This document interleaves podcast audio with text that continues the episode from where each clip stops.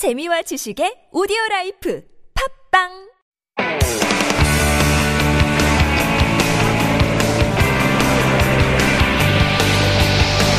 From the latest headlines to conversations about the trends and shifts that shape society at large, explore what makes living in Korea interesting with Life Abroad on TBS EFM.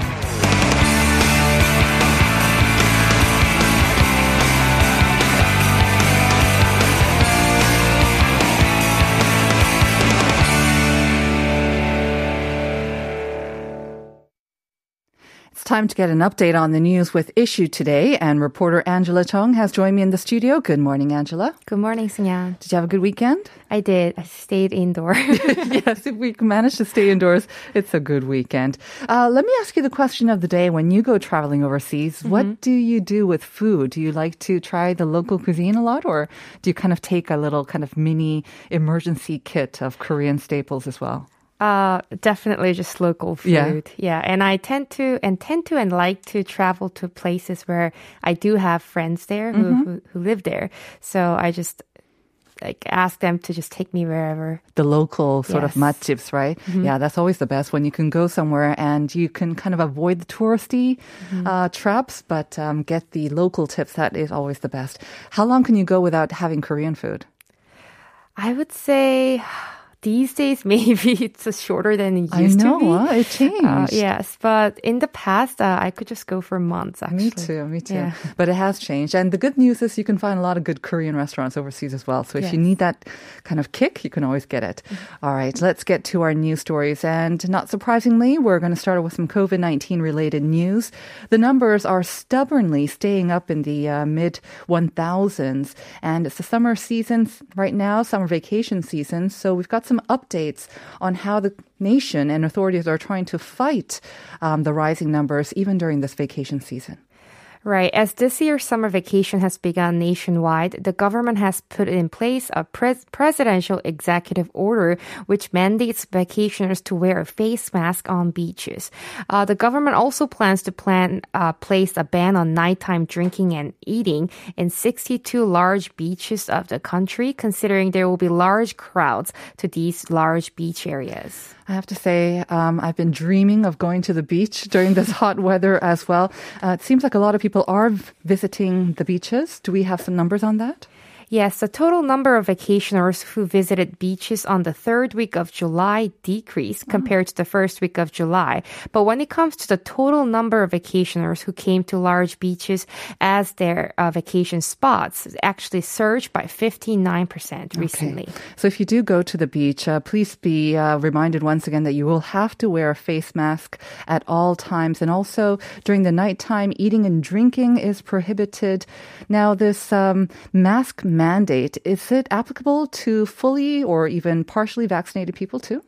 Yes, uh, vaccinated or even fully vaccinated people must wear face mask on the beaches. I also heard that there's going to be some changes in the social distancing levels outside of the Greater Seoul area.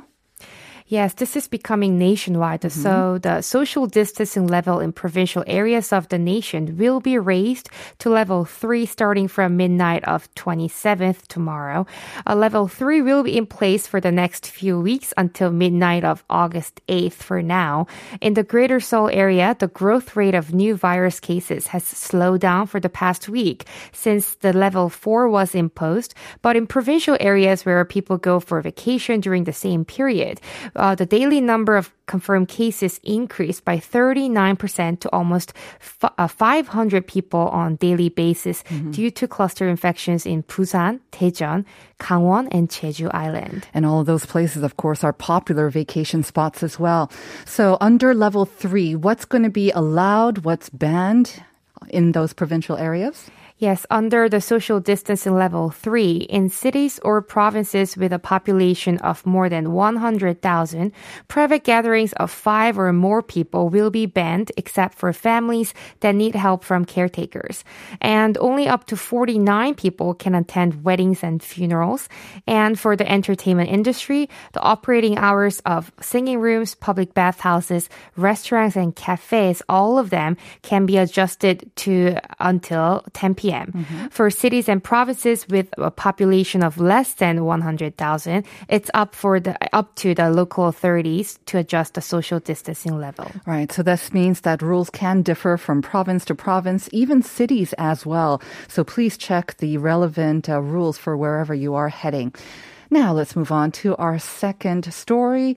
Exercise. Who could exercise in this kind of extreme heat? I have to say, I mean, I had built up this routine of getting in at least 30 minutes of exercise in the morning before I come out to the station. But honestly, it's just too hot right now. It just feels way too hot. But I understand you have uh, some tips. Is it just me? I don't know. I actually admire you that you exercise before you come into the Mm. studio.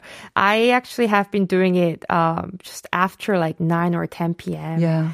When- Indoors or do you go out? Uh, I do both. So if I go golf practicing, I Mm-hmm. Go like at 10 p.m. Yeah, yeah. That's when the least people are there as well. So and I a little bit to- cooler. Yes, avoid people and avoid the heat. Right. so due to the pandemic and the heat wave, uh, some of my friends just keep uh, skip exercises altogether, and they gained some weights Mm-hmm. recently. And so I've been trying very hard to work out by myself while watching TV indoor at home. Mm-hmm. So if you want to continue your exercise, you need to pay attention to this story. All right. So give us some tips on how we can stay maybe fit and shed a couple of pounds as well. So if you spend too long without exercising, you actually become more vulnerable to chronic conditions such as high pressure, high, high blood pressure, and diabetes. So it's time to start exercising. But during hot summer days like today, you need to be cautious about when to exercise and how to exercise. So first, avoid the hottest time of the day, of course, and instead work out between 6 to 8 a.m. or 7 to 10 p.m. But if you're actually a hyper hypertensive patient, nighttime workout is more recommended because your autonomic nervous system, which adjusts your heartbeats and blood pressure, works most actively in the morning. So if you work to work out uh, too strenuously in the early morning, it can boost the risk of getting cardiovascular diseases. Very useful information. I did not know that. So once again, if you have high blood pressure, try to avoid uh, working out first thing in the day and do so in the nighttime. And there's also a recommendation on exercise intensity. During summer, reduce the intensity of your exercise by 20% compared to what you do on normal days and definitely drink sufficient amount of water.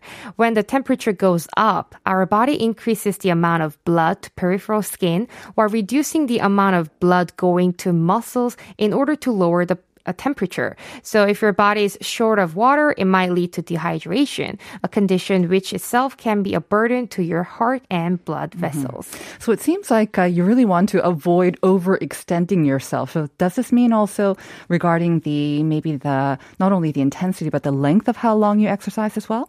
Yes, for sure. So the one last tip, in the summer, people easily get tired of exercising. So exercise of less than one hour is recommended. A professor from Kyunghee University Hospital advised that even five or 10 minutes of physical activity will be good for you. So uh, if you strengthen muscles of your arms and legs, it can be helpful for blood circulation. That's the reason why I was doing it in the morning, hopefully to get some more brain up to my brain, blood up to my brain. You see, I did an exercise today. All right. Our last one is about a survey, a government survey on a very important issue, and that is food waste recycling. Yes, Anti-Corruption and Civil Rights Commission and Rural Development Administration will jointly conduct a survey on food waste recycling among the general public as a part of RDA's food waste uh, related project. The aim of this survey is to identify identify people's level of recognition of food waste recycling, ways to improve it, and people's thoughts on allocation of recycling costs. Food waste recycling is a topic closely related to our daily lives, and it's an important field or technology, but it hasn't gained much attention from people, at least not enough to put it public uh, discourse. So this is coming up, and the survey is will continue until this Friday, the 30th, through the online policy channel 국민 생각함 on epeople.go.kr. All right. Thank you very much. Let's hope that more people pay attention to this very important issue. I think Koreans, um, we do have a lot of food waste, so it'd be great to recycle it as well. Thank you very much for those news items, Angela. Have a great week. Yes, see you on Friday. We'll see you on Friday.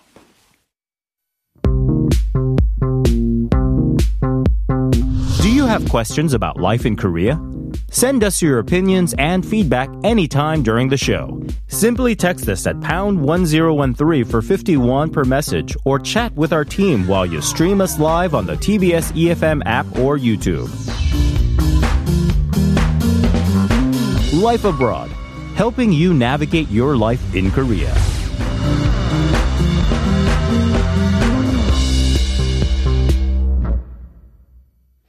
And we are back with All in Context, and this is where we take a closer look at some Korean words, phrases, and sayings, and then we unpack the cultural context around it. Helping me to do this, of course, every week is Iman Mohammed. Good morning, Good Iman. morning. How are you doing? Good. How are you? Did you do anything good over the weekend? Oh yes. I went to the tallest building in Korea and Ooh. did the Skybridge tour. Oh my goodness, how brave are you? It was amazing. I Uh-huh. loved it so much. And you weren't frightened? I mean, No, obviously, not no. Ha- Okay, so you're good with heights. Yes. You've done bungee jumping, all that. It's like a breeze for you. Wow, but still, were there a lot of people? I mean, what was it like? So basically, you get to sign up for different slots. Mm-hmm. So I was the first person to sl- sign up for my slot, Uh-huh. and there was only about five of us. So four of them were a family from California. Mm-hmm. So it was a lot of fun. I got to jump on the bridge. It was amazing. So you're closer to the sun. And Yes. how was the weather up there? so it was breezy, but going up the five flights of stairs was so hot. Oh my goodness. dying. They make you walk five up flights of stairs? Yep, to get us to the 555 meters. So you really appreciate the breeze up there. oh yes, But the view must have been amazing because the skies are so clear right now. Yes, Do you go in the morning or in the evening? no, I went. It was around 1 p.m. Oh, ooh, okay, very hot. Yes, it was very hot, but it was very beautiful, and I would love to do it again, like in the spring. Yeah, actually, that sounds like a great idea. Mm-hmm. I've been kind of afraid to do it because I went bungee jumping once and I was like, no, never again. But I. Guess it's different, right? You're you're Yeah. never leaving. Your feet is never leaving the ground. Unless so you jump. you can jump. Yes, you can jump on the bridge, and there's a photographer on the other I side to take your picture. And you did that, of course. I did that. Yeah. Okay. You're very brave, Iman. All right. Well, today we're going to be talking about um, some sayings, but related with animals. Yeah in particular, three animals, right? Uh-huh. So in Korea, Korea is known as a country that takes great pride in its profound sayings, and its people have learned to live by these wide words of their ancestors. So today, the three animals we'll be discussing are not only unique to Korean culture, but are also recognized as part of the 12 zodiac animals. Mhm. So the lunar calendar was the basis of Korean life in the past, and also now holidays and celebratory events are based on the moon cycles. Mm-hmm. So the years were represented by animals that followed each other in an established order, repeated every 12 years. Mm-hmm. So it's no surprise that the Korean proverbs we'll be discussing today Right. were influenced by these animals. Right. So coming from the US where I mm-hmm. understand like horoscope and astrology is very big, right? Yes. And especially nowadays, I believe there's a boom among the young people as well. They're like consulting more with their astrology and horoscopes. Definitely. Um, so that kind of goes by the animal, I guess. You've got the mm-hmm. ram or the crab or whatnot as well. Yes. Do you follow that as well? Have you? I know what year, like I know I'm the year of the snake. You're, you, oh, Yes, like my mother. Oh, Okay. really? So, wow. Yeah, so I know that, but I don't know like the traits or what that means. I Mm-hmm. just, I just know. This is according to the Korean or the Chinese astrology, Yes. right? Mm-hmm. Well, my mom is also born in the year of the snake, and mm-hmm. apparently, well, they say, you know, especially a long time ago, they have very kind of fixed notions about what's a feminine kind of sign and what's a ah. masculine sign. Okay. So snake is supposed to be very strong, I remember. So Yay. exactly. so they would say to my mom, "Oh, it's too bad you're a woman. You should have been born a oh. man." But I think that just means that she is very strong and she's got survival instincts. Yes. It's a good sign. I'm a cow, by the way. Oh, really? Yes. Year of the soul. Yeah. Okay. Work hard, yes. okay, so the three animals that we're talking about are part of the 12 animals of Yes, the of the zodiac. Mm-hmm. Sort of the Asian, yeah, zodiac. And so, amongst the 12 animals to represent each year, the dragon is the only one that is non existent. That is So, true. Mm-hmm. as we talked about earlier, there's different animals in this zodiac, but one of the proverbs that are attributed to the animal we're discussing next is dragons. Mm-hmm. So, this proverb states a dragon rises up from a small stream, or 개천에서 영난다. I heard this is very common. It is, to hear. actually. And it's often used to describe a great man with humble beginnings, Mm-hmm. or in English, like from rags to riches. It's funny, right? I mean, um, you would think of dragons kind of flying in the sky, maybe, you know, um, you know, habitating in a great big cave somewhere and, you know, Yes. usually just being quiet and guarding some sort of treasure. That's kind of mm-hmm. how we see it in Western um, stories and mythology. But mm-hmm. in Korean, I don't know if the dragons are supposed to be smaller, but for a dragon to come out of a stream, it seems very different. The scale seems usually very different. they're supposed to come out of the deep sea, like mm-hmm. you know, big bodies of water. Right. But for a in this saying, for a dragon to come out of a small stream, it's showing you that your beginnings may be small, but you could be great. So, I think.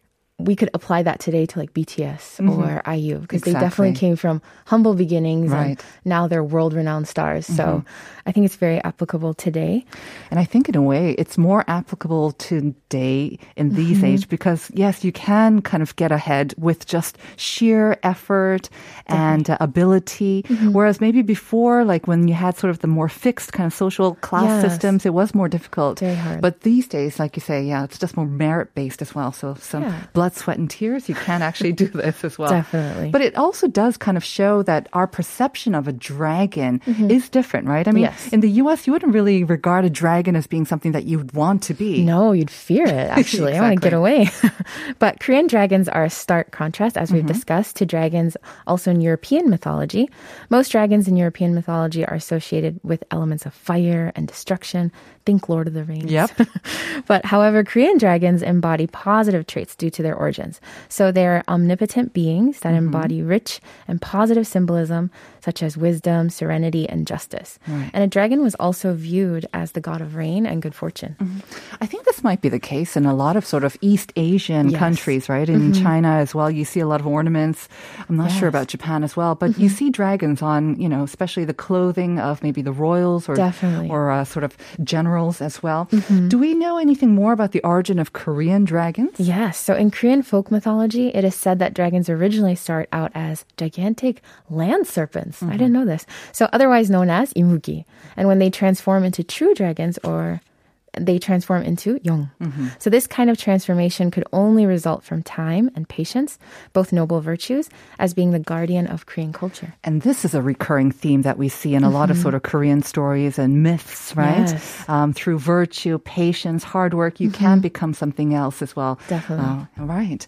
Um, like I mentioned before, you will see a lot of some dragon motifs in the palaces or maybe even the clothing of kings as well. Yes. So, what's the relationship between that? Yes. So kings would use dragons to symbolize their power while proving their ability to be fair and just rulers. Mm-hmm. So King Sejong's noble, ro- notable royal hanbok attire is an example of how dragon robes were a symbol of power. Hmm. There's a Korean legend about King Mun, Munmu or Munmuang, who on his deathbed wished to become a dragon of the East Sea in order to protect Korea. So this is just a glimpse of the significance of dragons in Korean culture. I believe uh, Munmuang, and that's you can still see sort of like his burial spot or in the sea as well. Yes, if you go onto amazing. the East sea. Okay, so the dragon was our first um, animal. So if you're born in the year of the dragon, kind of like the snake as well, Mm-hmm. you're supposed to be very, Oh. um, you know, very strong as well, very strong spirit. So it's a good sign as well. Okay, let's uh, move on to the next animal, shall we? So, another animal that has a strong presence in Korean culture and folklore is the tiger. Mm-hmm. They can be seen throughout Korean paintings and sculptures and history as a symbol of Korea. After all, the Korean Peninsula is said to look like a tiger, Tiger, doing this, right? exactly, yes. Oh, when I was younger, I said, no, it's a rabbit. It looks like a rabbit, but no, it's a tiger, of a course. tiger. Okay, so they play a big role in Korea's creation creation story as well, don't they, tigers? Yes, I wish we could really go in depth, but a tiger plays a prominent role in the myth of Tangun or mm-hmm. Tangun Yagi, which depicts the birth of the Korean civilization. Right. And like you say, it has played a big part throughout uh, Korean history. Mm-hmm. Any notable events, really, you will see kind of the tiger um, popping its head here yes. and there. I mean, even the symbol of Seoul is kind of like a mythical tiger mm-hmm. as well. And then you go back, since we're talking about the Olympic Games all the time, yes. the 80 1988 Seoul Olympics, mm-hmm. the mascot was also a tiger, wasn't yeah, it? Yes. So during the 1988 Summer Olympics, the mascot was a tiger known as Hodori, who represented the Korean people. And then the white tiger, which is a sacred guardian animal in particular, is historically revered in Korean society and was used as a symbol of the most recent 2018 Winter That's Olympics true. in Pyeongchang. Mm-hmm. I have to say, Hodori and the one for Pyeongchang as well, they're really cute. Yeah, though. they're so cute. they look like little cats, actually, just an orange cat and white cat. Very mm-hmm. cute and very popular popular as well. So, like you say, um, what do they represent? Obviously, they represent something that is very positive for Mm-hmm. Yes. Korea to keep kind of using them in all these major events. Definitely. So tigers in Korea are a symbol of strength and power and often seen as the guardian spirit Mm-hmm. and protector of the Korean people. All right, so let's get to some proverbs now, shall we? Yes. That involve tigers. Hmm, so this one is 호랑이도 제 말하면 온다. So if you talk about a tiger, it will come. Mm-hmm. And it's usually described when someone shows up after having just talked about him or her. Yeah. In English, you would say like, speak of the devil. I know. and I guess it, it really is quite close to speak of the devil because the mm-hmm. tiger is something, yes, it's it's fierce, it's powerful and mm-hmm. strong, but it's also kind of feared as well. Yes. So for a tiger to come out, it's something that you may not want, you know, even though it is very formidable, you don't want a tiger to come up, but um, if you talk about it, it will or he or she will appear Will as well. appear, yes. Okay. Now, the reason why tigers are so closely associated with um, our culture and all these events, of course, is that long, long time ago, Mm-hmm. when uh, tigers used to smoke cigars or cigarettes, actually, um, they used to roam Korea, literally, Yes, they? Literally. So tigers used to roam Korea and terrorize the people. In fact, it is said that Seoul used to close its gates at night to keep tigers and other uninvited visitors out. Mm-hmm. So this is literally only the tip of the iceberg when it comes to the love Koreans have for tigers. All right. We've covered dragons, Mm-hmm. tigers. Maybe uh, we can go to something a little bit smaller and more common as Yes. well, like maybe a cow or maybe a dog or a pig. What's the third animal? Oh, the third one is a rat. Oh. Now, despite how we may feel about them today, rats were portrayed as smart and assiduous beings in Korean folk stories. Absolutely. Those born in the year of the rat are known to be very, very kind of quick thinkers as well. Oh. So where does kind of this connection with rats go back to? Mhm. So dating back to the three kingdoms of Korea, the Koryo, Baekje, and Silla, uh, Samguk Yusa is a collection of legends, folktales, and historical accounts relating to this period. So within the stories told in this book, mice and rats were given roles as figures with wisdom and foresight. So that has kind of changed, right? I think maybe due to uh, kind of realistic uh, problems. Yes, so although they're characterized in a positive light in early Korean history, they did pose a problem for farmers and future generations who had to utilize mouse traps and rat poison to control their population. Exactly. So a lot of the proverbs maybe do not uh, portray rats in the most positive light. No. So we've got like 도간에 든 쥐. Yes, so this is a mouse in an earthen jar, and it's used to describe a situation in which there's little or no hope for escape. So the English equivalent would be like a rat in a trap. And again, it's very, very similar, isn't Mm-hmm. it? Because an earthen jar, um, we're talking about kind of those earthen jars where you have kimchi or like the Yes. doenjang or gochujang, right? Mhm, those pastes, yeah. Yeah. So Koreans use large earthen jars to store various kimchi and pastes, and it is common to see them on rooftops of older buildings and throughout the countryside in people's gardens or mm-hmm. backyards. But these jars, the shape usually bow out near the top, and then they come back in the form in to form fairly narrow openings. Mm-hmm. So if a mouse were to get into one of these jars, it would have very little hope of getting out. Once again, kind of like a rat in a trap. Of course, we Yes. don't want them No. in our book as well, but hopefully, yes, that is one way of catching them. All right, very interesting. Thank you very much, Iman. No as always, have a great week. We'll Thank see you you, you next too. time. Okay, we'll be back with part two after this.